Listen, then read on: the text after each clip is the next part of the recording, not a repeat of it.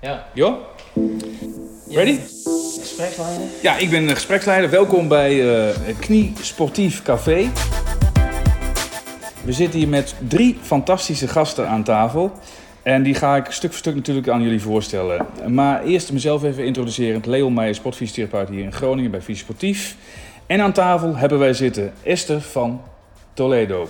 En als ik het over Esther van Toledo heb, dan is een dame natuurlijk. Dus die introduceer ik altijd eh, als eerste. Eh, er heeft iemand iets eh, toegezonden naar mij. En die zegt, Tja, de blessure van Esther. Ik ben heel blij dat het erop zit, maar ik kan het me nog herinneren als de dag van gisteren. 25 mei 2018, de kampioenswedstrijd van Dragster Boys. Eh, tijdens de laatste wedstrijd, het draaide daarom het landskampioenschap, gebeurde het. Naar mijn idee liep ze langs de zijlijn en vanaf de bank leek het alsof ze een duwtje kreeg. eh, in de rug van een andere speler, waarbij ze direct een wending maakte. In een split second probeerde ze nog de tegenstander vast te houden en daarna lag ze eigenlijk vrijwel direct op de grond.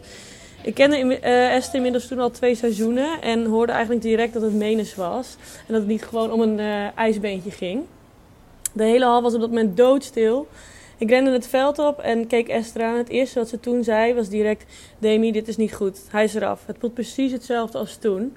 Eh, toen ze dat zei was ik al heel erg bang dat het eh, weer haar kruisband zou zijn. Het moment dat ze op het veld lag en ik het niet wilde geloven, naar haar toe kwam en zei: Nee, Es, volgens mij heb je gewoon een bultje op je knie. Het valt wel mee. Ik liet haar toen heel even op adem komen. En toen zijn we samen direct naar de behandelkamer gegaan. Maar helaas moest ik eraan geloven dat ik eh, die kampioenswedstrijd zonder haar moest verder voetballen. En uiteindelijk ook een heel seizoen zonder haar moest voetballen. Ehm, Ja, wedstrijd ook verloren. En de dag daarna zouden we op vakantie. Eh Oeh, ja, dat was even niet zo leuk. Traanoogjes in het vliegtuig. We zijn dus toch wel gegaan. Ehm, maar goed, Esther had het al eens een keer meegemaakt, tien jaar geleden. En eh, wist hoe het voelde, wist ook wat er eh, haar te wachten stond. Dus ehm, Na die drie weken kon Esther gelukkig heel snel onder de MRI.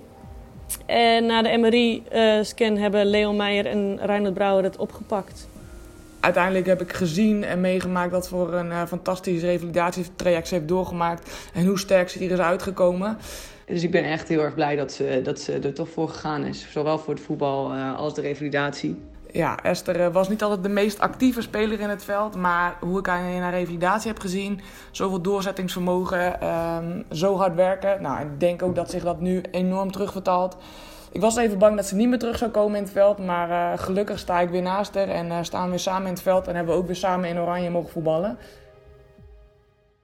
Esther zou je willen introduceren. En het verhaal rondom je voorste kruisbandletsel willen ventileren. Ehm, ik heb twee keer mijn kruisband afgescheurd. Eén keer in 2008, toen ik 15 was. Toen is het tien jaar lang goed gegaan. Ook gewoon weer gevoetbald, op het hoogste niveau gevoetbald. En toen helaas eh, vorig jaar, 2018, mei 2018... in de finale wedstrijd nog een keer mijn kruisband afgescheurd. Ehm, daarna ja, heel snel geopereerd gelukkig en echt een supergoed herstel gehad. Mag echt, eh, echt niet klagen over hoe dat eigenlijk allemaal is gegaan.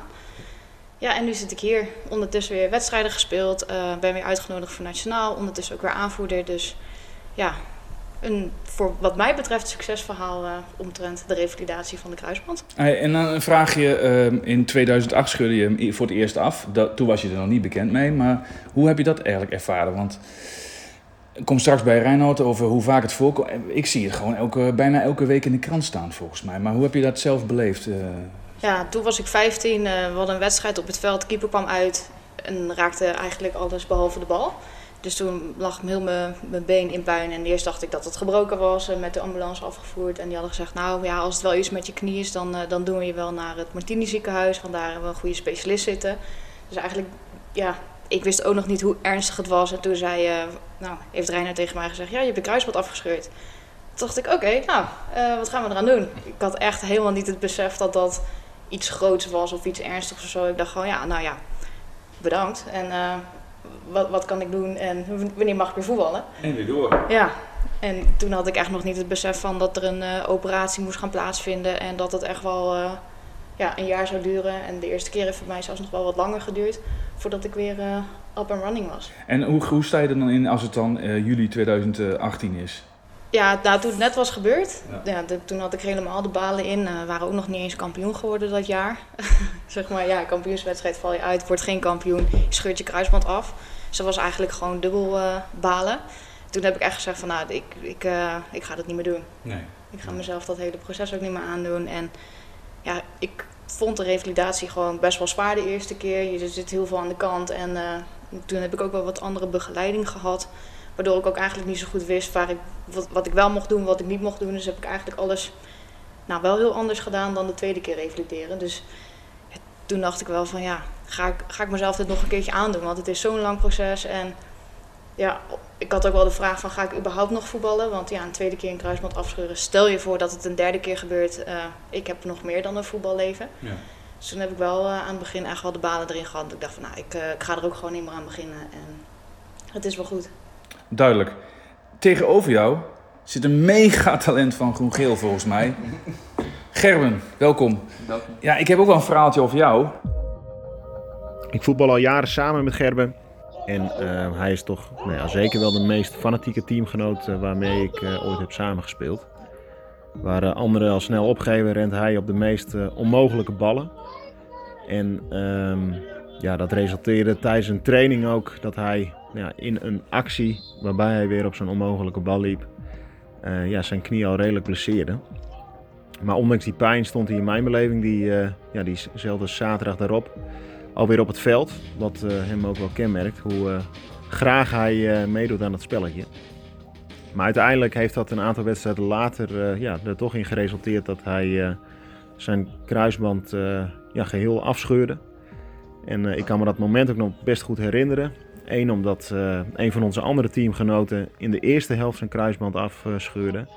En twee, omdat Gerben nogal een volume in zijn stem heeft. En de pijn die ermee gemoeid ging, ja, dat liet hij aardig blijken, waarbij hij echt dat hele sportpark uh, bij elkaar schreeuwde. Maar uh, ja, diezelfde middag, avond, uh, ja, stond voor hem alweer in het teken van herstel. En uh, had hij volgens mij alweer uitgerekend in hoeveel maanden hij weer op het veld zou kunnen staan. Gerben God, kun je jouw verhaal eens toelichten? Ja, dat kan ik zeker. Um, Um, dus toen naar laten kijken. Um, en toen bleek ja, dat de voorste kruisband nog aan een, uh, aan een draadje aan elkaar hing. Het welbekende zijden draadje. Ja, ja. Um, nou, destijds is niet echt, uh, uh, ja, ook niet echt bekend mee. ook misschien niet goed genoeg ingelezen, maar ik ging gewoon uit van de adviezen van de mensen waarvan ik vanuit ging dat ze er wel verstand van hadden. nou, die zeiden, we gaan, gaan niet opereren, ga voetbal maar door en goed je benen trainen en dan zien we het wel. Dus zo gezegd, zo gedaan. Um, maar toen, uh, de laatste wedstrijd voor de, uh, voor de winterstop, tegen Draagster Boys trouwens. Um, ja, tien minuten voor tijd uh, scheurde ik toch mijn, mijn voorste kruisband af. Maar daarbij ook ja, meteen bij de meniscus waren gescheurd. En en kraakbeenletsel. dus ja, toen, toen zag de knie er niet uit, dik en die stond gebogen en ja, ik kon er helemaal niks mee. Ehm, nou ja, toen wist ik natuurlijk wel uh, hoe laat het was. Ehm, nou, toen eerst weer laten opereren uh, aan de meniscus en het kraakbeen. Ehm, toen uh, ja, geadviseerd, of ik kon eigenlijk twee dingen doen. Of eerst weer fit worden en dan opereren. Of na zes weken meteen de voorste kruisband er ook in en dan revalideren. nou, toen is er gekozen voor, voor, de, voor de tweede. Dus na zes weken na de eerste operatie nieuwe voorste kruisband erin. Nou, als een gek uh, revalideren, want ik wilde ja, zo snel mogelijk weer, uh, weer voetballen. Ik dacht niet eens ergens anders aan en ik zou wel even laten zien dat het... Allemaal sneller kon? Nou, nee, niet per se sneller, want ik had inmiddels wel gehoord dat, um, dat er gewoon altijd een bepaalde tijd voor staat. Dus ik zei negen maanden en vanaf daarna wil ik wel ook gewoon weer ja, vooraan staan. Ehm, maar goed, dat viel een beetje tegen. En uh, na zes maanden ja, kwam ik eigenlijk niet verder in mijn strekking. Ja. En toen uh, ja, bleek dus dat, nou, een onderzoek ben Martini geweest. Ehm, toen bleek dus dat de voorste kruisband te ver naar voren was geplaatst. Waardoor ik ja, nooit verder zou kunnen komen in mijn strekking. Um, dus toen, ja, toen drie maanden later is die voorste kruisband er weer uitgehaald. Ja, weer gerevalideerd tot weer helemaal fit was drie maanden later. En toen weer een nieuwe voorste kruisband gekregen. En nu, uh, ja, na anderhalf jaar revalideren ongeveer, uh, ja, toch weer mijn eerste minuten gemaakt. En, ja, ik denk nu tien weken geleden. En eh, nu doe ik af en toe, eh, af en toe eh, voetbal ik mee, af en toe moet ik mijn rust pakken. Ja, slim. Maar eh, als ik eh, geen last heb, dan, dan train ik en dan eh, speel ik de wedstrijden weer, of deels, helftjes vaak. Ja. Maar goed, dat is, eh, ja, dat is, eh, dat is al vo- voldoende gezien mijn eh, historie. Voorgeschiedenis. Ja, ja. We hebben natuurlijk verder nog aan tafel zitten. Niemand minder dan Reinhard Brouwer. 44 jaar heb ik daar eh, staan, Reinhard. Dus daar heb ik niks, geen woord van gelogen, denk ik. Eh, sinds 2003 orthopedisch chirurg. Ik weet niet of dat ook eh, direct al in het Martini ziekenhuis was. Maar dat mag je zo meteen zelf lekker toelichten. Wat we wel weten is dat hij een specifieke interesse en expertise heeft eh, voor wat betreft het kniegewricht. En toen heb ik gewoon een dokter eens gevraagd van ja, in dit geval eh Cor van het Hart van wat is Reinhard Brouwer? Want ik wil natuurlijk van iedereen wat weten. Wat is Reinhard Brouwer nou voor een dokter? En hij zegt eigenlijk in een heel, heel kort en beknopt, een super aardige vent en een hele goede dokter. Ja, nou, ik ben inderdaad uh, Reinhard Brouwer. Ik ben eh, ja, 50 jaar, dus eh, ik lijk wel 44, maar eh, helaas dit, dit jaar 50 geworden. Eh, eh, ik ben sinds 2003 inderdaad orthopedisch chirurg. Ik heb een opleiding in, eh, eh, mijn geneeskundeopleiding in Groningen gedaan. Mijn orthopedieopleiding in Rotterdam en Den Haag. Daar, heb ik, eh, daar was ik per 1 januari 2003 was ik klaar. Ben ik nog een half jaar tot drie kwart jaar heb ik daar gebleven deels wat klinisch werk gedaan deels ook een promotieonderzoek afgerond op het gebied van de knie. En toen ben ik volgens mij na de zomer ben ik gestart in het ziekenhuis. Dit soort verhalen wat je hier ziet, is dat, is dat, komt dat, is dat, zien we dat steeds meer? Uh, want ja, welke krant je volgens mij ook open beslaat, en dan gaat het natuurlijk om voetballen steeds.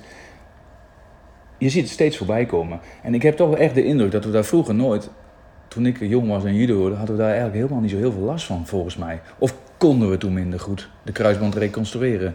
En dan praat ik over toen ik, ik ben nu natuurlijk 44, en uh, dan praat ik toen ik een jaartje of 18 was, dus... Nou, kijk, in het verleden was het ook zo, uh, mijn voorganger, Eikelaar, die heeft natuurlijk uh, de arthroscopie uh, met, met andere collega's in de wereld op de kaart gezet. in die tijd was men ook veel conservatiever. Hè? Dus als men een kruisband scheurde, was het toch eerst ja, conservatief behandelen, kijken of je zonder kruisband kan. En er werd ook vaak al gezegd tegen de sporters van stop gewoon maar met, met, met voetballen. Ja. Ja, en we, de, tegenwoordig kan je het wel voorstellen aan, aan, aan, een jonge voetballer die bij je komt, maar die gaat toch zeggen ik wil toch blijven voetballen. Daarnaast zijn ook de technieken denk ik verbeterd. Vroeger was het toch een wat lastigere operatie dan nu denk ik. Er zijn scoopjes veel verder, de, de, de instrumenten zijn verbeterd. Um, en ik denk ook dat we nu meer weten wat met de knie aan de hand is. De, de MRI-scan tegenwoordig veel vaker uh, gebruiken, of bijna altijd bij een knieletsel. Dus je, vroeger dacht je wel van misschien is er een kruisbandletsel uh, gaande, um, maar dat wist je niet zeker. Ja. Dus tegenwoordig, ja, iedereen met een fors knieletsel wordt door de MRI eigenlijk uh, gehaald. En dan hebben we echt de diagnose vaak wel. En soms is het lastig, soms wordt het wel eens bij de fysio's wel eens gemist, of bij de huisarts. Dan denk ik, ja, de knie die lijkt nog wel stabiel. Want niet elke knie die kruisbandletsel haal je met algemeen lichamelijk onderzoek eruit. Nee, dus heb je eigenlijk ook aanvullen. Terwijl de richtlijn volgens mij zegt dat is heilig, hè? De, de, de, de, de, een lachmantest noemen we wat. Ja, maar als je een, een fors gespierd iemand hebt, ja. die, uh, die, hè, dat is soms lastig om dat eruit te halen. Ja, precies. En als je dan zo'n verhaal van Esther hoort, en die is dan in 2008 heeft hij de voorste kruisband er afgetikt, om het zo maar te zeggen. Zij was toen 15. Ja. Ja, voetballende meisjes, dat is echt de risicogroep. um, ja, en dat is natuurlijk altijd wel een. Uh, ja, ook voor, een, voor, voor mij als, chirurg, als kniechirurg is dat ook altijd wel even een lastige patiëntenpopulatie. Maar ja, goed, ook als je een Esther voor. misschien heb ik destijds aan jou voorgesteld van. zou je niet met voetballen stoppen? maar misschien heb ik ook niet voorgesteld, dat weet ik. Maar dat is natuurlijk wel een hele lastige. Ja, want ja, die gaan weer dat, naar dat voetbal terug. En ja, die hebben natuurlijk ook weer verhoogde kans ze opnieuw een kruisband scheuren. Ja. Nou, voor Esther natuurlijk één heel groot voorbeeld. Ze is een ontzettend luie speler, heb ik gehoord. dus ze staat altijd op het juiste moment op het juiste plekje. Dus ja, daar ze denk ik heel goed mee weg. Daarom scheurde ik pas na tien jaar af. Precies, precies. Als precies. ik iets meer had gerend, dan uh, was het misschien al wel eerder geweest. Ja, duidelijk. Als, maar, als, als, ook, is ja. het ook zo dat tussen, tussen een bepaalde leeftijds... Uh, ik heb het, ge het, gevoel dat het het meest voorkomt bij mensen tussen de 20 en de 30. Die op een volle toppen kunnen van hun, van hun, van hun kunnen sporten. Is dat zo? Of is dat het gevoel, omdat ik nu zelf ook in die leeftijdsklasse zit, dat ik dat, ik dat om me heen gewoon heel veel hoor? Nou, mijn merendeel zit rond de, de, ja, de, de, tien, de eindtieners, uh, twintigers, begin twintigers denk ik. Ja. Dat is denk ik de grootste eh, populatie. Maar ja, het hangt ook een beetje vanaf. eh, men zegt komt nou vaker voor bij voetballen dan bij eh, rugby of zo. Maar dat is natuurlijk heel lastig, want er zijn natuurlijk veel meer mensen die voetballen dan mensen Ja. die rugbyen. Eh, maar goed, de kap- en draaisporten, dat zijn wel de sporten waar het meest eh, de kruisbandletsels mee voorkomen. En ik denk dat de, de- ja, de jongere populatie. Dames iets meer Dames iets meer dan heren. dan de heren. Ja. En als je naar een 15-jarige kijkt, eh groeischijven, Reinoud, hoe, is, is dat... Stel, er komt iemand binnen en eh, de Esther is 15 en eh, de, de tweede Esther is eh, 24. Is dat, maakt het eh, verschil qua eh, wanneer je het wel gaat doen of niet gaat doen? Nee, en, ze spelen allebei op, de, op het hoogste niveau eh In principe- de sport. Ehm, kijk, eh, dames zijn over het algemeen uitgegroeid als zij ehm 14, eh, rond de 14 zijn, zijn meisjes uitgegroeid. Jongens duurt het wat langer, is het vaak 16. Maar goed, het is natuurlijk per eh, individu weer verschillend. Maar eh, wij kijken natuurlijk altijd wel of de groeischijven gesloten zijn of nog open zijn. Want als ze nog open zijn, dan wachten we liever even. Maar goed, ik heb ook wel eens iemand gehad die is 9 jaar, een meisje van 9 jaar met een kruisbandletsel. En die houdt, heeft gewoon in het dagelijks leven een instabiele knie. Ja, dan kan je wachten tot ze 14 is, maar dan ben je 5 jaar verder. En als ze steeds door die knie gaat, maakt ze ineens ook weer kans op schade. Dus dan doen we, ondanks dat ze nog in de groei is, zetten we toch een kruisband in. Zie, zie je ze veel op de poli, mag ik dat zo zeggen, op je spreekuur? Eh, of is het meer de groep die Gerben zegt, eh, van ja, de, de twintigers zeg maar, laat ik het zo maar Nou, ik denk de, de, de, de eindtieners en de begintwintigers, dat zijn de meeste... eh, Nou heb je dat, die ene groep genoemd, hè? hele jonge mensen, even goed over nadenken, eh, misschien ietsjes meer dan de twintigjarigen. En stel dat ik nu mijn kruisband afscheur, of jezelf, op onze leeftijd. Nou, nou, ik, ik stel aan iedereen die met een kruisbandletsel bij me komt, zeg ik altijd van, ehm, wat wil je verder nog met je sport? Dus kijk, eh, voor eh, hardlopen, wielrennen, schaatsen, misschien tennissen ook wel. eh, dat zijn allemaal sporten waar je, waar je zonder kruisband met goed optreden heel eind kan komen. En ik merk als ik dat aan een 30-jarige voorstel, die zegt van nou, ik heb mijn voetbalcarrière wel gehad. Ik, ik geloof het wel. Ja, ja. En iemand van, van eh, ja, een, een eindtiener of een, eh, een twintiger die, die nog midden in zijn carrière, zijn, voer- zijn sportcarrière zit, ja, die, die, die, die eh, gaat door. Maar als jij, als jij nog dingen wil doen en je hebt een instabiele knie, of je in, da- in het dagelijks leven een instabiele knie, eh, waardoor je toch duidelijk beperkt wordt, ja, dan krijg jij ook een kruisband. Hey Esther, of Gerben, Ja. Hebben jullie een keuze gehad tussen welke, want zo'n kruisel wordt op, opnieuw ingezet, dat, dat wordt meestal gedaan van lichaams-eigen materiaal. Eh, we kennen hamstringplastiek, we kennen, hè, zo kennen we het wel meer. Ehm, had je daar een keuze in of hoe, hoe, hoe is zoiets gegaan? Ik snap op 15-jarige leeftijd dat je je heel goed laat voorlichten. Eh, Ja, ik had alle vertrouwen in, eh, nou, toen was Reinoud ook eh, mijn orthopeed. Ik was 15, ik had er zelf geen verstand van. Nou, ik weet niet of dat toen de gebruikelijke manier was of dat dat ook handig was omdat ik 15 was. Toen is het in ieder geval uit mijn hamstring gehaald. En de tweede keer, ja, toen was mijn hamstring al gebruikt, dus had ik ook weinig keus. En volgens mij was dan de keuze nog een donorpees of uit je gezonde knie. Nou, uit mijn gezonde knie wilde ik sowieso niet. Ehm, ja, en toen hebben we ervoor gekozen, lichaams-eigen weefsel, eh, laten we daar maar voor gaan. en jij Gerben? Want je hebt ook twee gehad, hè? Ja. eigenlijk wel toch? Ja, ja, zeker. Ja. niet, eh, is niet twee keer afgescheurd, maar wel twee keer een nieuwe gehad.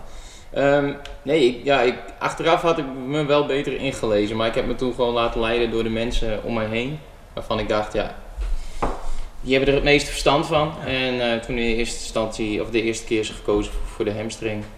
En de tweede keer eh, ja, was dat ook niet meer zo verstandig natuurlijk. Dus eh, toen eh, uit de kniepees. En, en Reinhard, is dat... ik kom natuurlijk als fysio zelf heel veel eh, soorten transportaten tegen, maar over het algemeen is het de hamstring ofwel de patellapees. Welke heeft jouw voorkeur? Durf je dat te zeggen? Of zeg je van nee, ik kijk echt sec naar de patiënt? Of Nou, de, de, de historie, we zijn toen in mijn opleiding, we zijn begonnen met kniepees. En die, dat, die deed eigenlijk heel goed. Alleen het is, de kniepees is voor de, de, de, patella- patellapees. Ja. Alleen dat is, dat is chirurgisch, technisch iets lastiger. Toen kwam de hamstringspace, eh en die was wat eenvoudiger. En, dat, en, dat, en de mensen hadden wat, wat minder eh, bijwerkingen van de, dan met de patellapees. En dan hebben ze nog wat, wat, kniepijn aan de voorkant. Dus hadden wat minder bijwerkingen, dus dat werd heel populair. Dus we hebben een periode dat bijna iedereen hamstrings gaven. Maar we zagen ook wel bij hamstrings dat ze af en toe opnieuw scheurden. En dan gingen we toch weer terug naar onze patellapees, omdat we de hamstrings al gebruikt hadden. En dus die, die blijkt er toch wel erg goed te doen. Dus ik heb geen echte voorkeur. Uit de richtlijn, als je de richtlijn voor zijn kruisbandletsel naleest, kan men ook niet zeggen van je moet hamstrings doen of je moet kniepees doen. We zien wel dat de kniepees iets meer stabiliteit geeft dan de hamstrings. Maar wel iets meer bijwerking zoals de kniepijn aan de voorkant. En stabiliteit bedoel je dan stabiliteit Dat, dat, dat als wij, tijdens elkaar? Of? Nee, nee, als wij hem testen, eh, als wij hem testen als, als eh, behandelaar, als fysiotherapeut of als, als chirurg, als wij zo'n knie na de operatie testen, dan is zo'n kniepees vaak iets stabieler. Die voelt wat, stevig, wat steviger aan. De patiënt merkt het verschil in de meeste gevallen niet. Ja. En eh, de kans op een re-ruptuur is, eh, was, eh, wat uit de onderzoeken lijkt eh, te komen, dat toch de, de kniepees iets minder kans, een kleinere kans geeft op opnieuw scheuren. En dat heeft alles te maken met het feit dat de patellapees, de kniepees, botblokjes zijn die ingroeien in het gewricht. Precies. Dus je, je maakt tunnels in je boven- en je onderbeen, daar trek je het transplantaat in. Aan de hamstring zit geen bot, dus het is alleen maar pees. Er moet pees aan bot vastgroeien. Bij een kniepees zit- heb je botblokjes uit je knieschijf naar je scheenbeen. Dat, dat, dat, dat zet je in de tunnels en dat zet je meteen vast. Dus na zes weken zit in principe die kruisband zit vast. Terwijl bij hamstrings duurt het natuurlijk langer voordat het ingegroeid is. Duidelijk. En dan eh, heb je af en toe nog eh, dat je nog steeds wat instabiliteitsklachten houdt. Ehm, en dan komt in één keer dat verhaal, eh, dat moet ik even uit mijn hoofd doen. Ik denk een jaartje of twee of drie geleden. Van, on- van jullie, eigenlijk van jullie Reinhard, jullie Belgische collega's, het ALL-bandje. Ja. Wat, daar hoor je ook natuurlijk heel veel mensen over. Ehm, wat, wat kun je daarover vertellen? Want eh, ehm, ik zie ook veel kruisbanden natuurlijk. En af en toe vragen ze mij wel van... Moet ik ook niet zo'n bandje erbij hebben? Want volgens mij doet iedereen dat nu. Nou, allereerst, er is geen evidence voor dat, dat het. ehm, dat het, eh, het geeft wel meer stabiliteit, maar dat het eh, verschil zou zijn dat je alleen maar, alleen maar de kruisband reconstrueert. Ehm, het wordt wel geroepen. Dus ehm, mijn policy is wat, wat dat betreft. Het is eigenlijk ook geen bandje, het is eigenlijk een verdikking in het kapsel. Ah, aan de voorzijde. Dus ook niet in de, destijds uit de, stond in de kranten. De Belgische collega's hebben een nieuwe kruisband gevonden Ja, in de knie. Ja. Maar dat, het is, dat is dus niet, het is geen nieuwe kruisband, het is gewoon een versteviging eh, eh, in het kapsel van de knie. En die geeft wat, eh, ook wat stabiliteit. Dus wat mijn policy nu is, eh, in principe de, primair, de eerste kruisbandruptuur doe ik dat niet erbij. Bij een revisie, als ik opnieuw moet, doe ik dat er wel bij. Maar ik heb in het verleden ook heel veel revisies gedaan waar ik het niet gedaan heb. En er zijn zelfs jongens die hebben weer op het hoogste niveau gevoetbald.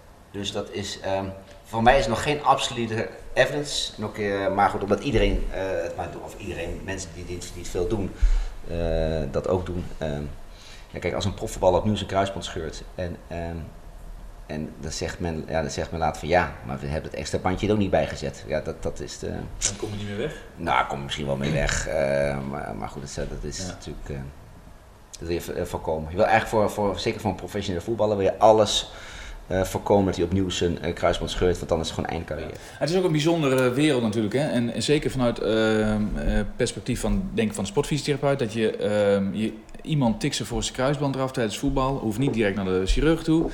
Maar komt dan bij een fysiotherapeut, eh, bijvoorbeeld bij ons. En dan, ehm, ja, dan ligt die kruisband eraf en hij wil gewoon voetballen.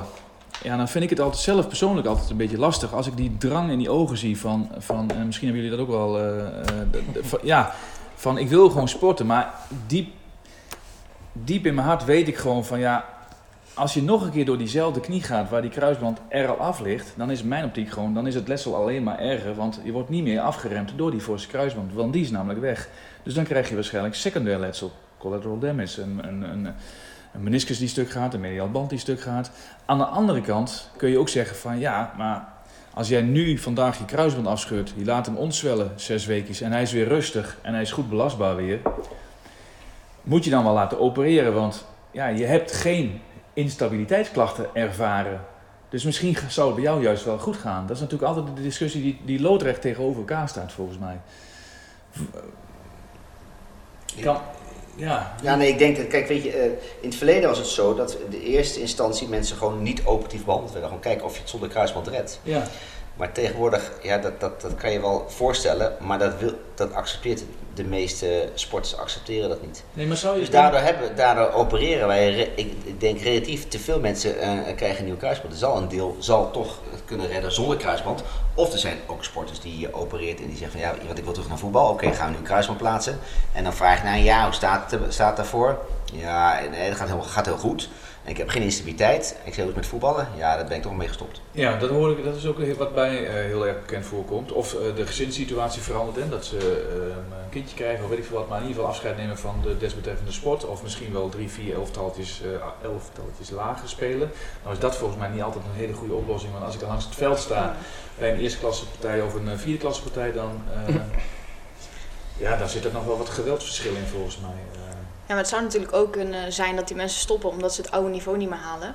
Ja, en zeg maar de eerste paar weken dat ik ging voetballen, Ja. dacht ik ook, jemig, waar ben ik aan begonnen? Ik, als dit het is, nou, dat, ik ga hier niet op deze manier over dat veld heen waggelen hoor. De groeten, weet je. Eerst ben je altijd zeg maar het talent dan en eh, nou Esther die regelt het wel en is iedereen helemaal wel van, oh joh, dat is Esther van Toledo.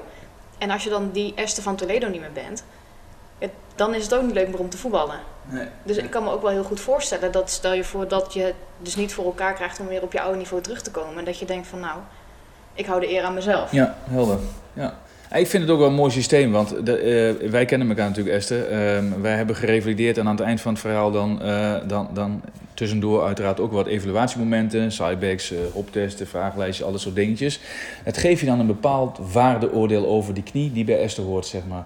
En ik heb altijd een wens gehad dat als je ehm eh, een Reinoud opereert, je komt naar, eh, naar de fysiotherapeut toe, die revalideert je. En dan hoop ik altijd dat je halverwege, of negen maanden, zoiets, veilige setting, dat je dan opgehaald wordt door bijvoorbeeld, weet niet, een fysieke trainer van je voetbalclub. Nou heeft niet iedereen dat, dat begrijp ik ook. Maar ik zou het ontzettend gaaf vinden dat we daarin gewoon veel meer samen gaan werken. Want ik weet niet hoe Esther eh, heeft bewogen op het veld. Eh, maar ja, jouw vriendin wel, eh, jouw medegenoot ook. Dus die riepen gelijk al tegen mij van... hé, hey, ze loopt anders dan dat ze een jaar geleden liep. Nou is dit nu gelukkig weer bijgetrokken. Maar dat zijn wel dingen die... Ja, als je een patiënt voor het eerst krijgt, die zie je dan niet. En je wilt het toch zo optimaal mogelijk maken. Het is hetzelfde met, met, met hoptesten. Als je die afneemt, dat, dat geeft een waardeoordeel over hoe ver je springt links en rechts eh, in vergelijking tot elkaar. Maar wat veel belangrijker is, denk ik, hoe ziet het eruit? Ja, eigenlijk zou je van tevoren gewoon al een visio moeten nemen. Die kan even zien hoe jij eh, beweegt en alles doet. En als het dan niet goed gaat, dan heb je in ieder geval iemand die weet hoe het... eh, Ja, nou, ik denk dat Reinhard daar een antwoord op kan geven. Want voor, eh, bij FC Groningen zullen ze vast wel wat dingetjes in kaart brengen, denk ik, qua fysiek. Ja. Ehm, ehm, stel mij voor, ja, eigenlijk kun je gewoon zeggen van laat iedereen... En dat, wij praten nu eventjes puur over het voorste kruisbandletsel. Maar er spelen natuurlijk veel, eh, andere dingen, veel meer andere dingen ook een rol. Eh, enkelletsel, eh, misschien wel schouderletsel, rugletsel, weet ik veel wat. Maar als we sec naar het voorste kruisbandletsel kijken... Ja, dan zou je iemand bijna door een soort van ehm, screeningsprocedure moeten halen achteroverleunen. Ja, plat gezegd, wachten op letsel. Want dan weet je ook waar iemand vandaan kan, komt en dat je hem daar weer naartoe kunt brengen. Nou ja, eh, niet specifiek bij FC Groningen, maar ik weet dat in Amerika, daar hebben ze eh, naar gekeken naar high school meisjes. En dan hebben ze de ene high school waar de Duitsers op zaten, eh, hebben ze vergeleken met de andere Duitsers. Die, bij de ene high school kregen ze preventief training om een kruisbandletsel te voorkomen. Hè, dus speciale sprongtesten, hoe land je, et cetera, et cetera. En je zag dat diegene die die oefening had gehad, hadden ze significant minder kruisbandletsels. Dus dat is een stukje preventief, wat je dus eh, iedereen kan doen. Wat, wat, wat, eh, waar we nu ook een beetje achter komen is dat je, als je, eh, je zou van tevoren bij iedereen of die op hoog niveau sport en een risicovolle sport doet, zoals voetbal, zou je eigenlijk een scan kunnen maken, een rescan. En dan kan je aan de hand van anatomische afwijkingen, dus allerlei dingen kan je bekijken. En dan kan je al een beetje een inschatting maken van, nou dit is wel een knie die eh, een, een verhoogd risico heeft op een kruisbandletsel. Dus eruit liften, oefenprogramma meegeven of, of, Precies, of, of ja, betrekken in een preventieprogramma. Wordt dat bij jullie ook gedaan, Esther, of niet? Eh, Nou, afgelopen seizoen is het eerste seizoen dat wij eh, geen kruisbandletsel hebben gehad. hey. Maar dat was meer, zeg maar, toen hadden we Demi, eh, die eigenlijk ook in de introductie al naar voren kwam. dat was onze fysio. Nou, ik had natuurlijk net mijn kruisband afgescheurd en dan van, eh, nou, misschien kunnen we ook even iets gaan verzinnen. Een half uurtje of een kwartiertje voor de training. En dat die meiden dat thuis nog een keertje kunnen doen. Dus toen eh, gingen we eigenlijk een half uur voor de training eh, wat oefeningen doen. Super simpel, eh, al is het een lunch, een boxjump. En ja, dan eigenlijk de tips die ik van jou meekreeg. Dat als je dan neerkomt, dat je je knieën naar buiten drukt. dat je met de lunch dat je niet naar binnen zakt. Allemaal van dat soort dingen. Ja, dat zijn we wel gaan doen. En nou, dat is dan ook wat de trainer heeft eh, vastgehouden. Die er nou, volgend seizoen begin er weer mee. Die wil het team ja. heel houden, dat snap ik ook Maandag een wel. half uurtje van tevoren aanwezig en eh, iedereen gaat die oefeningen doen. Dus dat, zover zijn we nu wel. Maar dat is natuurlijk nog wel hartstikke amateuristisch. Want ja, ik, ik ga niet al die trainingen nog geven. Ik ben druk met mezelf en eh, ik wil zelf ook gewoon lekker trainen. Ja. Maar eigenlijk heb je daar wel gewoon echt iemand voor nodig. Gewoon- Dus Demi moet gewoon terugkomen. Ja, eigenlijk is dat wel eh, de boodschap. Ja. Ja, ik hoop dat ze luistert. Ja, dat denk ik wel, dat denk ik wel. Ger, maar doen, doen jullie wat? Eh, Nee, maar eh, ik... Het erover Ik, eh, nee, nee, maar ik zit er wel aan te denken, want ik denk dan van, hè, wat moet je het willen weten, wat heeft het voor meerwaarde en... Maar ik snap wel dat er natuurlijk een verschil is tussen eh, mensen die het als beroep hebben en, eh, en amateur eh, sporters. Maar ik denk dat het in het amateurvoetbal, als het dan gebeurt, of op welke sport dan ook, ehm, ja, persoonlijk ben ik, heb, doe ik het wel. Ik heb wel dingen opgezocht van wat kan ik doen. Eh, maar dat is ook omdat ik heel graag weer wilde voetballen. En dan komt het heel erg vanuit mezelf. Eh, ik, ga, ik ging wel eh, op één been tanden poetsen en allemaal van die kleine dingetjes die ik had gevonden. Alleen maar om nou, gewoon er meer mee bezig te zijn en nou, in de toekomst proberen te voorkomen. Ehm, Ja, dus en- dat heb je gedaan nadat je het voor het eerst had. Was ja, maar gewoon ja. tijdens de revalidatie ook Ja, gewoon. precies. En nu doe ik wel veel meer extra eh, beenoefeningen dan daarvoor. Ik weet ook dat het moet, want je moet je, hè, je, moet je spieren goed onderhouden. Ehm, maar ja, ik heb wel bepaalde oefeningen opgezocht en die doe ik nu. En nou ja, zo- ik geef ook wel eens eh, trainen aan ons eigen voetbalteam. Ja, in de warming-up neem ik dan wel een paar van die oefeningen mee. Ja, dat, dat weet niemand. Ehm, en ik weet ook niet of het helpt, maar ik weet dat, het, dat ik het deed. Dus, dus dan neem ik het mee. Zo is het, zo is het. Ehm, dus ja, op, op zich herken ik het wel en eh, ik snap ja, hoe, hoe hoger je speelt of hoe, hoe belangrijker het wordt, ja, des te verder ga je daarin. Maar eh, als amateur eh, sporter wil je natuurlijk nooit van tevoren denken, ik weet, eh, is jouw knie een, heeft die een, ja, Nee, daar kan je ook niks mee. Nee. En ten tweede, ja, dan zit je altijd met die onzekerheid, daar, daar wordt het ook niet beter van. Ja, maar ja, het zijn ook niet hele lastige oefeningen die je kan doen om toch te zorgen dat al die bandjes en dergelijke om je knie Hm. net iets steviger zijn natuurlijk. Nee, ja, dat, Dus, dat is ook ja. zo. En ehm, ook als ik kijk binnen ons voetbalteam, ja, ik, ik, stuur bijna eh, drie maandelijks iemand naar de, naar de praktijk van Leon. die weer iets met zijn knie heeft. Ja. Eh, we, we nu allemaal, we gaan nu allemaal een beetje richting, eh, richting eind 20. Ehm, ja, het is best wel vaak, best wel veel jongens nu in mijn team, een stuk of vier, vijf lopen, die altijd wel iets met de kniebanden hebben, of met de meniscus gehad hebben, of met voorste kruisband. Ehm, ja, en, en die, heb- die gaan er wel nu heel voorzichtig mee om. En, en, en die, die oefenen ook wel voor zichzelf. Maar het is niet, ja, je zou het eigenlijk moeten doen, maar dat, het gebeurt niet preventief. Nee, Nee. Dat, eh, dat niet. Stel, Reinhard, dat we ehm, deze twee mensen op hun leeftijd zoals nu, die scheuren nu de kruisband af. Zouden die gewoon, wat, wat zou er met zo'n knie gaan gebeuren als we zeggen van, joh, blijf lekker voetballen, doe een niveautje lager. Wat, zien we dan over vijf, zes jaar? Is het, als hè, dus je scheurt een kruisband af, activiteitenniveau blijft een beetje gelijk. Ja. Nou goed, er zijn natuurlijk wel onderzoeken naar gedaan. eh, eh, of je nou de, de kans op artrose, eh, eh, slijtage voorkomt door wel of geen kruisband te nemen. Nou, dat, dat, dat maakt niet zoveel uit. Ik denk dat de belangrijkste uitkomst is van je, van je kruisbandletsel en je operatie, wel of niet, is wat is, wat is begeleid letsel. Hè, hoe is het met de meniscus, hoe is het met de kraakbeenschade, dat alles bij elkaar, dat bepaalt denk ik wat de uitkomst zal zijn in de, in de toekomst van je knie. Maar nogmaals, ehm, ik denk ja, als je, dat, als je niet terug in het voetbal gaat, maar je gaat wielrennen, ja, dat is natuurlijk minder belastend voor je knie. Dus, dat zal Dus, dus hoef je niks, eh, niks aan te laten doen. Nee, maar, goed- maar goed, ook eh, als je daar kraakbeenletsel hebt en meniscusletsel, heb je ook kans, grotere kans op eh, slijtage in de toekomst. Ja. Als, ik, als ik heel ruig ben en ik zeg van ja, weet je, je hebt gewoon iets softwarematig aan je knie. Want zo noem je dat toch, of niet? Het is, eh, bandjes vind jij software eh, dingetjes. En, en een nieuwe knieplaats is een stukje hardware. Ja. Ja, je hebt de, soft, je, je hebt de, de, de software eh, chirurgen, de hardware chirurgen. En de software is in- inderdaad de bandjes, de sporters. En de hardware is de, zijn de, de totale knieën hè, van ijzer, eh, van, van staal en eh, plastic. En even daarop volgend. ehm, ik heb zelf wel het gevoel, ehm, als je bijvoorbeeld letsel hebt gehad, ik heb dan heel veel letsel al gehad. ehm, ik ben er nu heel veel mee bezig, dus ik ga heel veel naar de sportschool, eh, heel actieve sporten, want je wil eh, fit blijven. En ik heb het idee dat ik nu fitter ben dan, zeg maar, al geheel fitter eh, dan voordat dit allemaal gebeurde.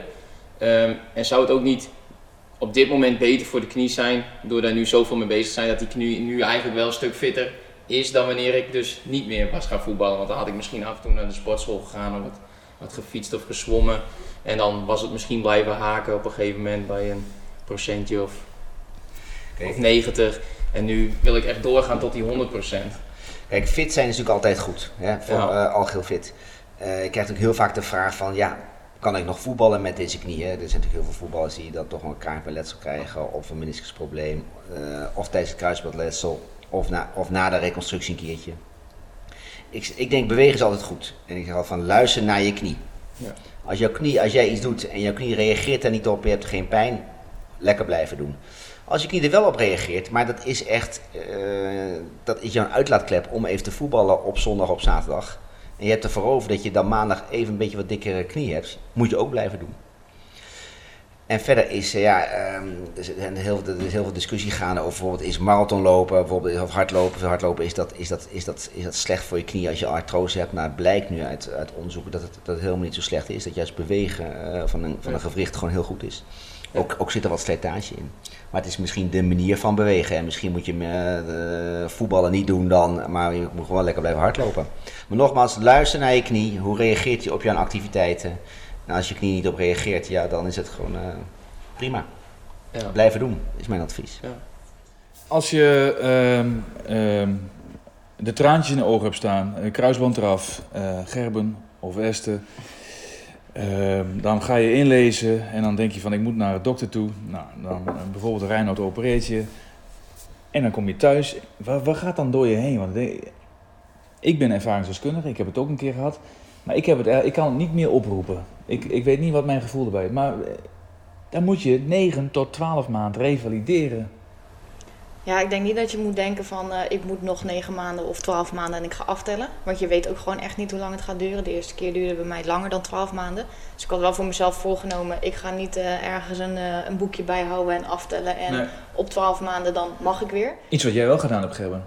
Ehm, Tenminste, dat zeggen jouw uh, direct. Ja, maar het was niet, eh, het was niet zo van eh, ik wil over 10 maanden wil ik er zijn. Nee. Ik had wel eh, eh, op, een gegeven moment, op een gegeven moment heb ik wel eh, eh, gedacht, ik moet wel heel goed luisteren van wat is nog verstandig. Ehm, maar buiten dat alles wilde ik per se wel, eh, zo eigenwijs was ik ook weer, per se in ieder geval nog op het veld komen. Dus in ieder geval trainen en voetballen. En hoe, in wat voor staat dat dan zou zijn. Nou, dat, dat was een tweede, dat, dat deed me ook niet meer zoveel. Ehm natuurlijk, als je eenmaal verder bent, dan ga je steeds je, je, je doelen wel verleggen. Maar op het moment dat het gebeurd was, ja, op dat moment zat ik wel in zak en as. Maar ik dacht wel, ik ga nou hier toch even zo'n eh, revalidatietraject afleggen. Dan, eh, daar zal iedereen versteld van staan.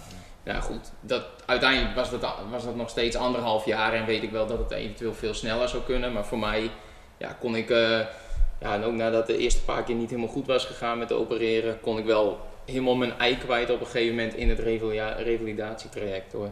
Toch steeds je eigen doelen weer te verleggen. Je begint met 10 kilo en dan denk je, nou, dit, eh, dit is vroeger wel eens beter geweest. Maar als je dan zelf wel weer nou, steeds weer de stapjes extra kunt zetten, ja, dan kan je daar ook weer sport op zich van maken. En dan, eh, ja, dan maakt het eigenlijk niet uit hoe lang het duurt als je jezelf maar verbetert. En dan kom je op een gegeven moment weer op een niveau dat je denkt, nou, dit, eh, dit voelt best goed. En wat vind jij daarvan, Reinhard? Want anderhalf jaar, het, ja, ik als sportfysioterapeut, ik, ik, het klinkt mij als muziek in de oren. Want volgens mij willen wij toch ook steeds wat, wat langer revalideren. Omdat we dan eigenlijk de risico's een beetje kunnen inperken. En ik weet dat het lastig is en dat het individueel is. Maar Nou, wat we wel weten, binnen negen maanden moeten we volgens mij niet willen, of wel? Of is dat afhankelijk van... van het transplantaat mogelijk. Kijk, in het verleden was het, eh, de patellapees was in destijds zes maanden. Hè? Ja. En daarna gingen we over op hamstrings. En dat, toen is de revalidatieproces, eh, revalidatietijd is wat verlengd naar een jaar en misschien zelfs naar anderhalf jaar. Ehm, ja, mogelijk heeft het ook met te maken met het ingroeien van transplantaat. Maar nogmaals, als je de grote onderzoeken en als je er naar kijkt, dan, dan, dan, dan en je wil de uitkomsten, eh, de definitieve uitkomst bepalen, is dat, dan is twee jaar een mooi moment. Ja. Ik denk dat een jaar misschien nog wat te vroeg is. En ik zeg ook altijd, het eerste jaar sta je, na het één jaar sta je weer op het veld. Maar zelfs in het tweede jaar loop je nog steeds risico. En daarna ook nog wel, maar met name in het tweede jaar.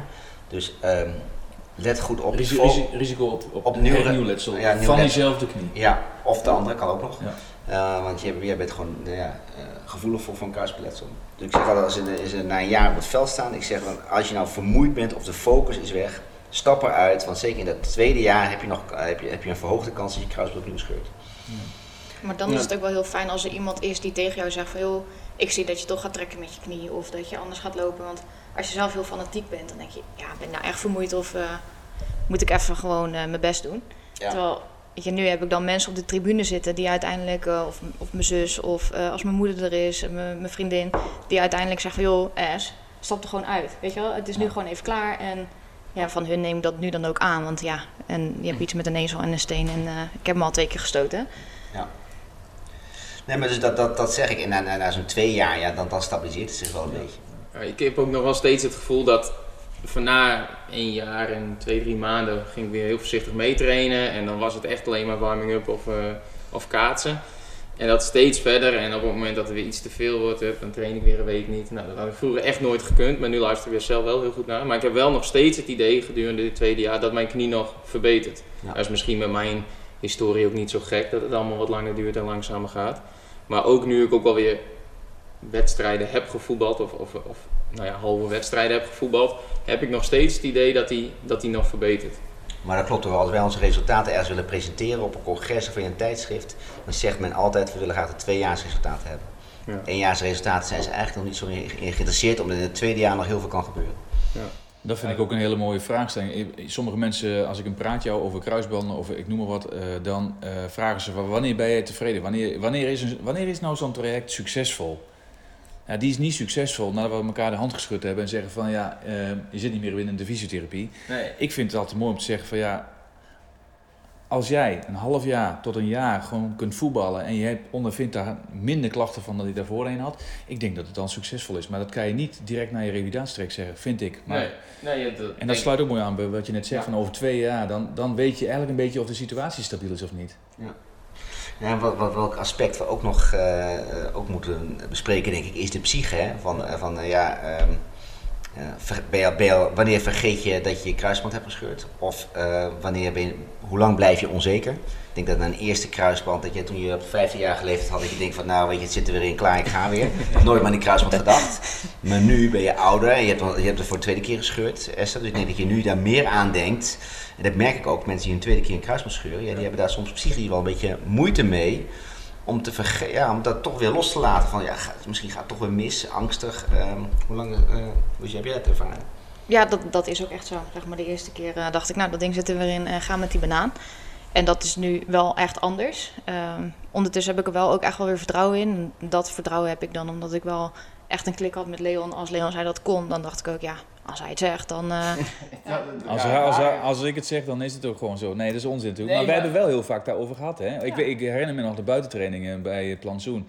En dat je me vraagt aankeek, is het nou wel handig om weer te gaan voetballen? Ja, die vraag die kan ik als fysio niet voor jou beantwoorden. Dus dan moet je, we kunnen wel meedenken, maar uiteindelijk moet je die keuze zelf maken. En daar heb je ook voor mij eh, je vriendin nog mee betrokken en eh Ja. Demi is nog bij geweest. Ja. Dus dat is niet een traject wat... Je geeft niet antwoord op een vraag van ja of nee. Ja, en door de, ja, door de omgeving word je ook heel onzeker. Want omdat het bij mij eigenlijk zo goed ging... en was bij mij in het team ook nog een ander meisje... die had ook de kruisband. Dat ging allemaal iets minder soepel, zeg maar. Die had nog best wel lang last met het buigen en het strekken. Nou, daar had ik hem voor mezelf meteen doorheen geramd. Ik dacht, nou, dat buigen en strekken... dat moet ik gewoon meteen regelen. Want anders is dat daarna nog pijn. Ja. Dus ik zat meteen thuis met een kratje bier op mijn krat. En, of met een Komt met kratje, bier weer naar voren. een kratje bier op mijn, op mijn knie. En dat ding... Maar dat had ik echt in twee weken of zo. Kon ik mijn mijn knie gewoon helemaal eh, buigen, strekken. En had ik daar geen last meer van. Nou, en toen stond ik ook al redelijk snel weer in de zaal. En dan niet om te voetballen, maar eh, met Demi gewoon boxjumps maken, circuitjes, dat soort dingen.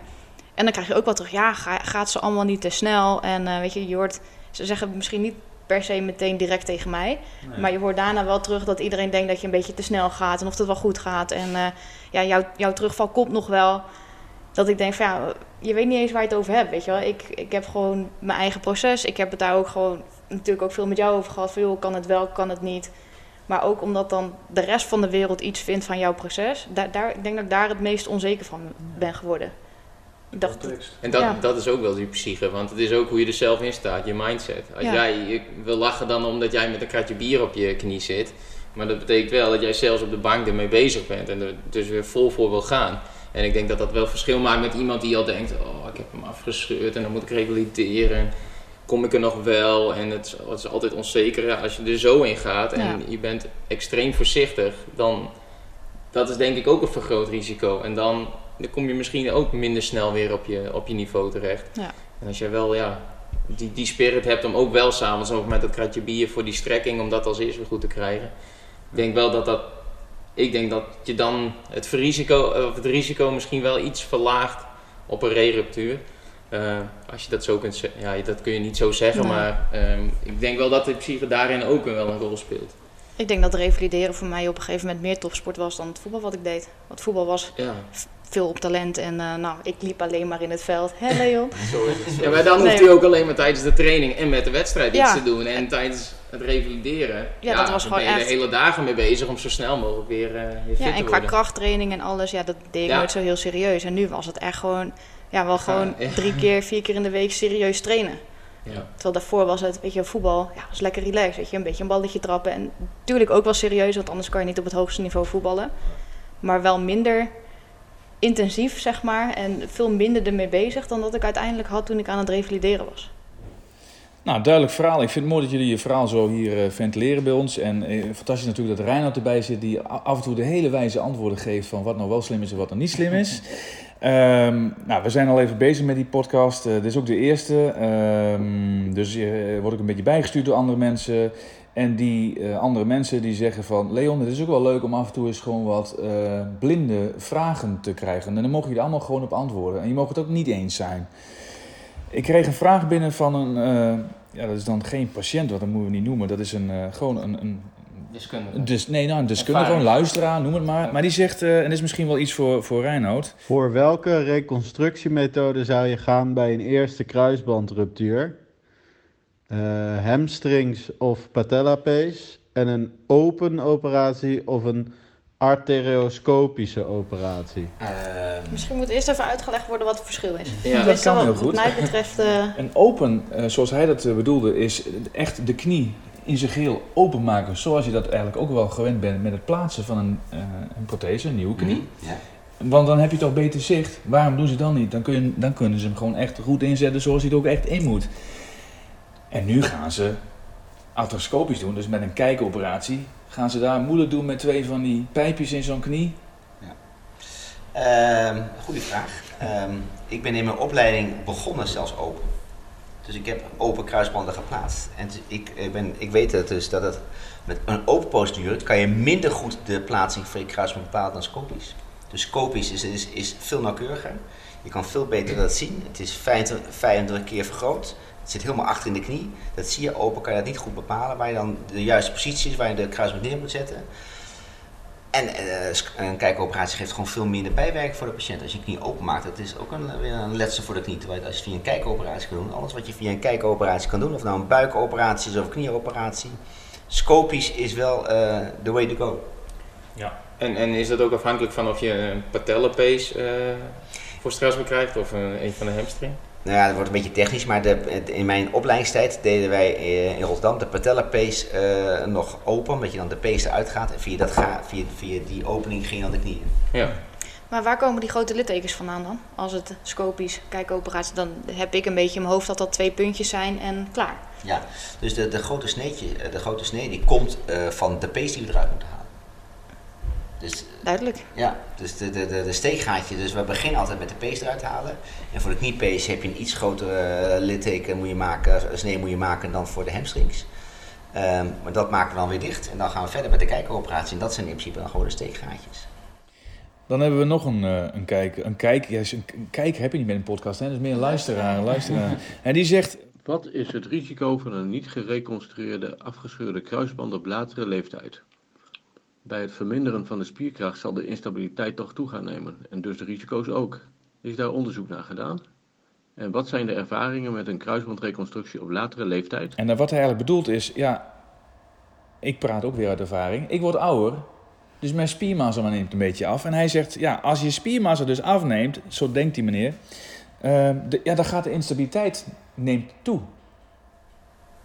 Eh, dat klopt. Maar goed, op oude leeftijd zijn steeds minder mensen die kap- en draaisporten doen. Ja. Dus als ik de 40, 50-plussers zie die eh, met een kruisbandletsel komen, dat is vaak na de voorjaarsvakantie.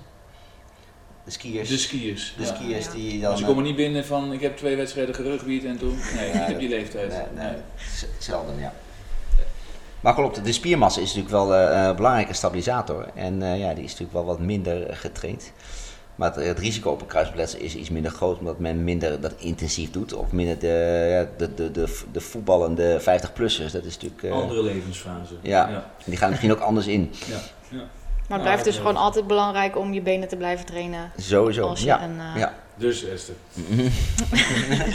Wie van jullie heeft eh, ervaring eh, met een voorste kruisbandreconstructie op een wat latere leeftijd? Dus ehm, neem iemand, er staat geen getal bij, maar ehm, ik, ik denk dat hij bedoelt, eh, of zij bedoelt, eh, zo rond de 40. Eh, wordt dat vaak gedaan? Of is het, wa- wanneer maak je keuze om dat wel te doen en wanneer moet je. Want net heb je ook gezegd van ja, de, de levensfase is wat anders. Dus misschien heb je hem gewoon niet nodig. Dus ik kan me ook voorstellen dat je daar eerder juist voor conservatief kiest. Nou, je hebt natuurlijk de hele actieve, sportieve vijftigers. Zoals, Zoals ik, wij. zoals ik. Zoals wij. en, eh, dus dat, is- dat is een patiëntpopulatie. Maar ik heb bijvoorbeeld eens een timmerman van 50 plus. Die, eh, ja, die, stond, die had gewoon een instabiele knie door een forse kruisbandletsel. En door zijn werkzaamheden ging hij af en toe gewoon ook op zijn werk of op de stijger door zijn knie heen. Ja, ja. En eh, dus die heb ik ook gewoon een kruisband gegeven. Maar dat is op basis niet van sport, maar op basis gewoon van ADL of in dagelijkse dingen. dat is dan- werk. Ja. dus als je eh, in het dagelijks leven instabiliteit hebt, ja, dan moet je dan wel... eh, Dat moet je wel doen. Ja. Ja, dan hebben we eh, eh, de volgende vraag is... ehm, Wat doet een ALL-band? En is het verstandig deze bij de eerste kruisbandreconstructie te doen? Of pas bij de tweede of derde kruisbandreconstructie of als er meer schade in de knie is? Ik heb wel eens iemand een derde keer een kruisband gegeven, ja. Eerste keer hamstrings, tweede keer donorpace, want hij moest veel, moest veel op zijn knieën zitten. ADL-functies dus weer. Ja, toen, eh, nee, die had, het wel met, was ook een zaalvoetballer trouwens. Oké. Ehm, eerste keer hamstrings, eh, dat wou hij zelf, omdat hij veel op zijn knieën moest zitten. Eh, toen heb ik een revisie moeten doen, toen heb ik eh, de patellapace besproken, maar dat is soms lastig, want dat is nog gevoelig aan de voorkant van je knie, zoals ik eerder heb gezegd. Dus als je veel op je knieën moet zitten vanwege je geloof of vanwege je werk, eh, zoals een stratenmaker of iemand die, die vloertjes legt. Ehm, dan kiezen we, kunnen we voor een eh pace aan de andere kant kiezen, de hamstrings van de andere been. Of we kunnen een donorpace gaan gebruiken. Dat heb ik toen bij hem gedaan. Het nadeel weer van een donorpace is natuurlijk, het is een oude pace die lang in een vrieskast, vrieskist heeft gelegen, want daar is hij bewaard. Dus die is minder van kwaliteit. En die heeft hij toen ook weer gescheurd. Die donorpace, Ja. donor patellapace. En toen heb ik hem alsnog een eigen patellapace gegeven. Ja. Dus het komt voor. Maar ik hoor je in je stem al, eh, dat is echt de roze olifant. Nou ja, je, eh, jullie hebben het allebei twee keer meegemaakt. eh, dat, je, dat je dan toch gaat, om dat weer nog een keer zo'n fase, zo'n revalidatiefase in te gaan. Kijk, de operatie is niet, niet dat, dat is, dat, na drie weken ben je weer mobiel. Toch ongeveer, na drie Ja. tot zes weken ben je weer redelijk mobiel. Alleen dat die, die, die, die revalidatie is, is, is, is toch wel intensief. En ik zeg al, tot de operatie denk je in weken, want ze willen graag snel geopereerd worden. Hoeveel weken, hoeveel weken? Ik zeg, maar ja goed, na de operatie ga je in maanden denken. Ja. En ja, om, of je dat dan voor een derde keer wil, eh, derde keer wil gaan revideren, ja, dan, eh, Is lastig. Maar als ik, als ik een derde keer bij je zou komen, dan zou je niet meteen denken van joh, meid, doe maar niet. Ga lekker een ander zoeken. Bij jou niet, omdat Bij je mij wel, denk Want ja, jij hoeft niet zoveel te rennen in het veld. Alles wordt je aangegeven, dus... Dat is ook zo. nou, het hangt er vanaf, hè. Kijk, eh, ehm, ik, ik, als ik een opnieuw ga opereren, moet ik altijd gaan denken van, ja, kijk, sommige, sommige knieën krijg je niet stabiel, hè. Want, eh, laten we eerlijk zijn, je scheurt je eigen goede kruisband. Ik ga daar een surrogaat kruisband inzetten. Dus die kans dat die faalt, is natuurlijk wel aanwezig. Als ik dan dat nog een keer gedaan heb, en zit er verder goed in en het gebeurt nog een keer, ja, dan ja, soms kunnen wij het niet beter maken. Dus dat, dat bespreek ik dan wel. Dat de kans dat als het twee keer misgaan is, waarom zou het derde keer niet weer misgaan? Of ik moet iets, iets vinden van, hé hey, ja, hij zit er niet helemaal goed in. Of we kunnen nog een extra bandje erbij zetten, zoals die extraticulaire, die AHL-plastiek. Ehm, dat, als ik dat vind, dan zou ik nog overwegen om een derde keer te doen. Ja. Ja, want als ik hem. Ja, ik, ben, ik heb een beetje pechvogel, want ik heb hem niet twee keer afgescheurd eigenlijk. Maar wel twee keer een nieuwe. Ja. maar stel dat ik hem af zou scheuren, dan zou ik misschien wel een nieuwe voorste kruisband willen hebben, maar niet meer om, te voetballen. Dan zou ik niet meer gaan voetballen, maar dan gevoelsmatig denk ik dan dat dat in de toekomst beter zou zijn voor mijn knie. Het is, heb ik nu vandaag gehoord dat het niet per se zo is. Ehm, maar ja, dan zou ik bijvoorbeeld gaan tennissen, denk ik. Ja, dat is ook misschien een beetje een kritische sport. Dan denk ik, dan heb ik toch wel liever een voorste kruisband dan geen. Nou, het is ook een beetje de sport natuurlijk. Kijk, de sport maakt het, waarom is het gevaarlijk? Zo kijk ik er altijd zelf tegenaan. Als jij niet zelf de regie hebt voor de bewegingen die je zelf kunt maken, dan wordt het al een beetje spannend. Ja. En dat is natuurlijk in voetbal is dat zeker zo, in rugby is dat zo. En tennis vind ik dat altijd een beetje semi zo, want je hoeft niet specifiek op die bal te gaan lopen. Weet je, je zit niet met iemand anders in het veld. Ja, natuurlijk, in het, je staat tegenover elkaar, maar je kan heel makkelijk denken van laat die bal maar gaan, ik pak straks terug. Ja. In voetbal ligt dat denk ik even wat anders. Ik Ja. vind het ook altijd een beetje zo'n semi, kan net wel, kan het niet. Precies, dat is een beetje een, eh, tussen het eh, wielrennen, hardlopen en het voetballen. Dus tennis er eigenlijk zit net tennis tussen. wel tussenin. Nou, Ja, we hebben ja. denk ik heel veel eh, kijkers die tennissen, dus... eh, Ja, maar, en, maar ik zie dan ook weer heel vaak ehm, eh, eh, sporters die hem afscheuren. Ik zelf bijvoorbeeld ook dan dat eerste ingescheurd en dan afgescheurd. Dat was dus zonder Ja. fysiek contact. Nee, dat klopt. Dat is ook de laatste vraag die we hebben. En dan sluiten we de mooie podcast natuurlijk even af. Er staat hier van... ehm, hoe, eigenlijk zegt hij van... Hoe weet ik bij wie ik moet zijn? Ehm, recent ehm, kruisband afgescheurd. eh, de- naar de huisarts geweest. Daar was hij ontevreden over. Want die liet hem zes weken thuis zitten. En het komt allemaal wel goed. Nou weten we, de- in ieder geval Reinhard en ik... Dat, dat die zes weken is helemaal niet zo gek. Want die knie moet, als hij dik is, moet hij eerst afzwellen. Eer je er goed eh, een stukje diagnostiek op kunt loslaten. En eh, na zes weken zei de huisarts van, nou, volgens mij is alles goed, is eh, rustig, dus je kan weer voetballen. Hij vertrouwt het niet, hij gaat naar een fysio en die zegt, nee, is ook goed, ehm, ehm, niks aan de hand, lekker voetballen. En hij gaat weer door zijn knie heen. Dus terugkoppelend, hoe, hoe, hoe kom je er nu achter dat je op de juiste plek bent en dat je niet zoveel schade oploopt aan je knie? Een mooi voorbeeld daarvan vind ik altijd is, de, is een site, ik weet niet of je het kent, FC Kruisband. Ja. En dat, je ziet gewoon, dat is een niche, die, iedereen die zit zich een beetje te focussen, niet iedereen, maar enkele zitten zich op te focussen op de knie. En die gaan zich positioneren. Maar zijn er andere middelen? Of zeg je van, joh, eh, meld je op de spoed altijd, dan komt het altijd goed. Of wil jij ze allemaal zien? Of je collega's? Eh, ik denk die site is, eh, de FC Kruisband is zeker zeer informatief. Er staat veel in. Ehm, ja, over het algemeen, ehm, als jij je kruisband scheurt, dan is vaak altijd wel iemand in jouw omgeving die het ook heeft gehad. Die kan je vaak wel een beetje sturen van waar je eh, naartoe moet. Eh, dus over het algemeen is het wel bekend eh, dat ze dan bijvoorbeeld naar mij toe kunnen. Ja. Maar het is niet gezegd dat, nou misschien in jouw geval wel vaak, maar het is natuurlijk niet gezegd dat, dat of de huisarts of Leon of jij het in eerste instantie altijd bij het juiste eind hebben. Ehm, of tenminste, hè, er wordt in eerste, st- uiteindelijk wel natuurlijk, maar in eerste instantie wordt hier aan gedacht of daar aan gedacht. Ehm, als je eigen gevoel dan anders is dan met wat je hebt gehoord, eh, dan zou je toch ook altijd nog eens een keer een, een tweede persoon eh, kunnen laten kijken. En dan kun je op basis daarvan, of je de bevestiging krijgen, of eh, ja, als die wat anders zegt, dan, dan kun je dan vanuit daar weer verder, eh, verder gaan kijken natuurlijk. Maar dat gevoel had ik zelf heel erg. Je, je doet gewoon maar wat iemand zegt en op een gegeven moment denk je, nee, ik heb toch het gevoel dat het anders is. Ja, dan zou je dus wel actief eh, op zoek kunnen om ook nog eens iemand anders ernaar te kunnen laten kijken. Ja, maar ik denk op zich, als ik er zelf tegenaan kijk, als hij door je knie gaat en hij is dik, dan. dan kijk, zo'n huisarts, die, die, die doet het ook omdat hij gewoon ook weet dat. eh, ja, zes weken, dat heb je ongeveer. Of niet? Dat heb je toch ongeveer nodig om een knie te laten ontzwellen. Ja, dat staat ook in hun, eh, in hun standaard, hè? NAG-standaard van acuut knieletsel eh laten afkoelen mits er geen bepaalde symptomen aanwezig zijn. Maar dat zien we ook wel in de praktijk. Ik, ik, als er nu iemand door zijn eh, hoefjes zakt, om het zo maar te zeggen, en hij heeft een dikke knie, dan hoeft hij, wat mij betreft, ja, hij mag volgende week komen. Maar de kans is gewoon eh, degelijk aanwezig dat je, dat je eigenlijk niks kunt testen, omdat het gewoon een hele gezwollen knie is. Het enige wat ik wel altijd heel eh, waardevol vind, is dat ik dan die knie ook echt gezien heb. Dat ik zie dat er een sloot vocht in zit en dat wat die waarde van die test op dat moment ook heeft, is, je hebt gewoon even die nulmeting gedaan. En als het dan hè, over, over zes weken eh, eh, leeg is en schoon is, en dan kun je goede, goede diagnostiek doen, klinisch.